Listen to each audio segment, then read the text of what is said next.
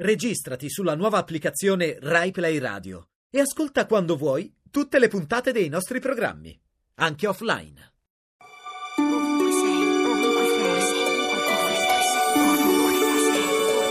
Ovunque sei. Questa mattina mi sono svegliata e ho pensato a quanto fa bene il silenzio, perlomeno a me.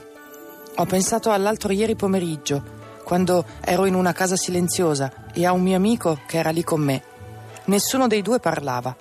Ci eravamo detti delle cose importanti e ci stavamo prendendo il tempo di sentirne l'eco. Poi lui ha detto: Che bello il silenzio che c'è qui. E io gli ho detto che sì, è una delle qualità migliori di quella casa.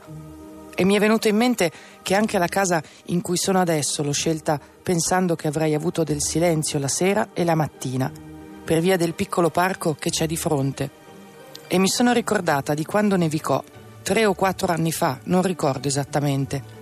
Avevo l'influenza, come molti, in questi giorni, e quando mi sentii appena meglio, passai molto tempo a leggere e a guardare i fiocchi imbiancare tutto dall'altra parte del vetro e ad ascoltare il silenzio.